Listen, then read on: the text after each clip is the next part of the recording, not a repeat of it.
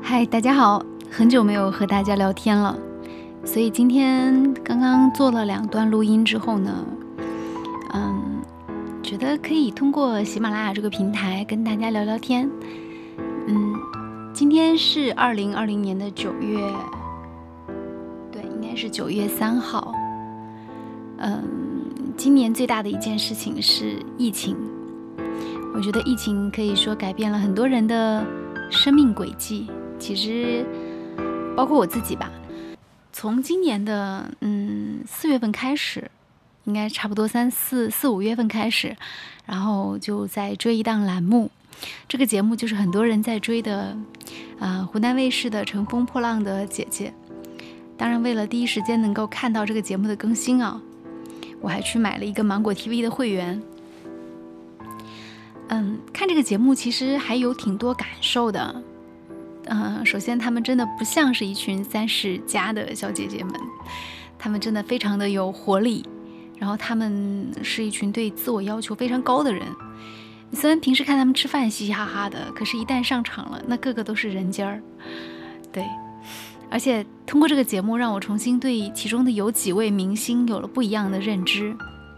啊，举个例子啊，比如说伊能静，我之前是只是喜欢她，啊。但，呃，对她还是有一些微词的地方吧。但通过这个节目，我就觉得我真的被她圈粉跟种草了。呃，另外，湖南卫视还有一个综艺叫《婆婆妈妈》当中，我就觉得伊能静是最让我就是看得舒服的一个一个人设吧。就她，包括她跟秦昊的家庭的相处，都会有很多的这种智慧。这个不仅仅是岁月累积的。它一方面还是一种智慧，我相信四十岁的伊能静也差不多有有这样的智慧，她只是可能没有这样的累积而已。嗯，那还颠覆印象的还有一个明星啊，就是张雨绮。以前看她的节目的时候，就是觉得这是一个长得很漂亮的一个女生，然后很性感，那么想起她就会贴上性感、sexy 的这种标签。但是，其实看了《乘风破浪姐姐》之后，你会发现，呃，小雨她不仅仅是一个只是性感的女生，她非常的有，嗯，女性的这种 power，而且她是一个其实对自我要求很高的人。你比如说，她为了登台，她会去健身房和舞蹈室去反复练习一个舞蹈，她对自我的要求非常的高，彻底的圈粉种草了。还有一个小姐姐就是金晨，之前只是在综艺当中看过她，啊，这次她是就是完全的展现了自己的这种舞蹈的魅力，特别棒。我觉得一个人跳舞能够跳得这么好的话，做任何事都做得到。嗯，还有一个是张含韵，当年的酸酸甜甜的女孩，其实已经悄悄的长大了。那这次你会发现她的镜头感真的是很好，而且啊，无论是就是你对她是一个很有意思的角色，呃，张含韵是一个你对她给予更多的这种期待愿望，然后他一定会给你更多的回报的这么一个人，所以就是，嗯，重压之下他的反弹是最好的。你比如说他那段非洲舞就跳的让我觉得很厉害，还有他的一些现场的 live live show 等等都非常的棒。嗯，说到这个节目，我们再闲聊一点啊，就是关于《乘风破浪姐姐》当中那个代言，就是凡蜜林贵妇膏，其实是很多人颇有微词的，因为觉得那个产品非常的假，对吧？嗯，我为了测评这个贵妇膏，我自己有买贵妇膏，然后我说一下我自己的感觉吧，我觉得那个贵妇膏。嗯，它的味道确实让人难以接受，可是它的遮瑕的能力啊，确实还 OK 吧，所以就没有各大我我当时我我今天有一个非常深刻的感受，就是最近这段时间，就是我们通常说眼见为实，你看到了你就觉得那个是真的，但是对于有些东西来说，它不一定的。比如说香水这种东西，你看见它跟你闻到它那是两回事儿，呃，包括那个贵妇膏，你看见这个这么多人在吐槽它，然后跟你买回它，你看着它，你使用它，都是完全是两回事儿。所以人间的很多体验呐，一定要自己去慢慢的经历一下。举个很简单的例子，比如说我今天买了很多那个，就是法国品牌阿蒂仙的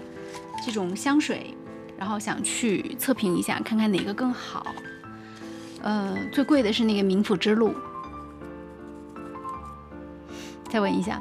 我觉得这个味道是我接受不了的味道，无论是上班还是工作日。我想我都接受不了这个味道，尽管它是最贵的，因为它的味道整个的有一点像，嗯，对，就是一个木箱子放旧了的那种味道。然后如果你身旁有一个人身上是这种味道，我来闻一下，你就会觉得啊，这个人他是不是从一个就是地窖里面走出来的，很多樟木箱子的地窖里面走出来的，就那种感觉。嗯，我想我可能不会再用这个味道了，但是也有一些奇怪的呀，比如说，就是嗯比较便宜的，你看这次买的最便宜的两款是那个卢丹氏的两款，一个是柏林少女，一个是修女，我就是试了两款，呃这两款香水呢，嗯柏林少女确实是比较甜，但是修女的感觉就是更有清新的那种花香的调调，嗯，怎么说？我觉得各有各的千秋吧。那我自己从第一印象来说，我是选择了修女，但是好奇怪，我现在放了几个小时之后，因为我有一试香纸嘛，我都喷了一下，放了几个小时之后发现，嗯，柏林少女的那个甜味啊，就是会更加吸引人。所以看个人选择了，我自己还是倾向于修女。这两款香水的味道，嗯，挺好的，而且它们的价格也不是那么贵，反而贵的冥府之路是让人受不了的气味。说一下其他的，阿蒂仙还有几款呢？我还买了一款是爱相随，我觉得这款的味道非常的普通，就是。非常普通，花香调，然后这个苦艾，很多人说狂恋苦艾是他们最喜爱的一款香味，但是对我来说，我觉得，嗯，可能是我喷的有点少吧。至少就目前来说，这个试香纸上试出来的味道，它不是特别明显。嗯，狂恋苦艾喷上去的感觉，它在手上过了三分钟以后。它的那个味道的感觉还可以。嗯，在阿蒂仙系列当中，我自己个人最喜欢的是碧珀这一款，好像叫碧珀凝脂吧。它的整个味道闻起来，就是有一种脂粉的气息，但是又不是特别浓。如果你身旁有这样的一个香味出现，它妥妥就是一个好像中东的贵妇的感觉。然后说一下。梵音藏心，这是很多人喜欢的。说好像闻到这一块儿，嗯，你就来到印度的大街。我们来试一下。嗯，它确实很有宗教的感觉，但它宗教的感觉就没有冥府之路这么这么明显。啊，我个人不太喜欢。所以综合来说，我自己如果要推荐的话，我可能会推荐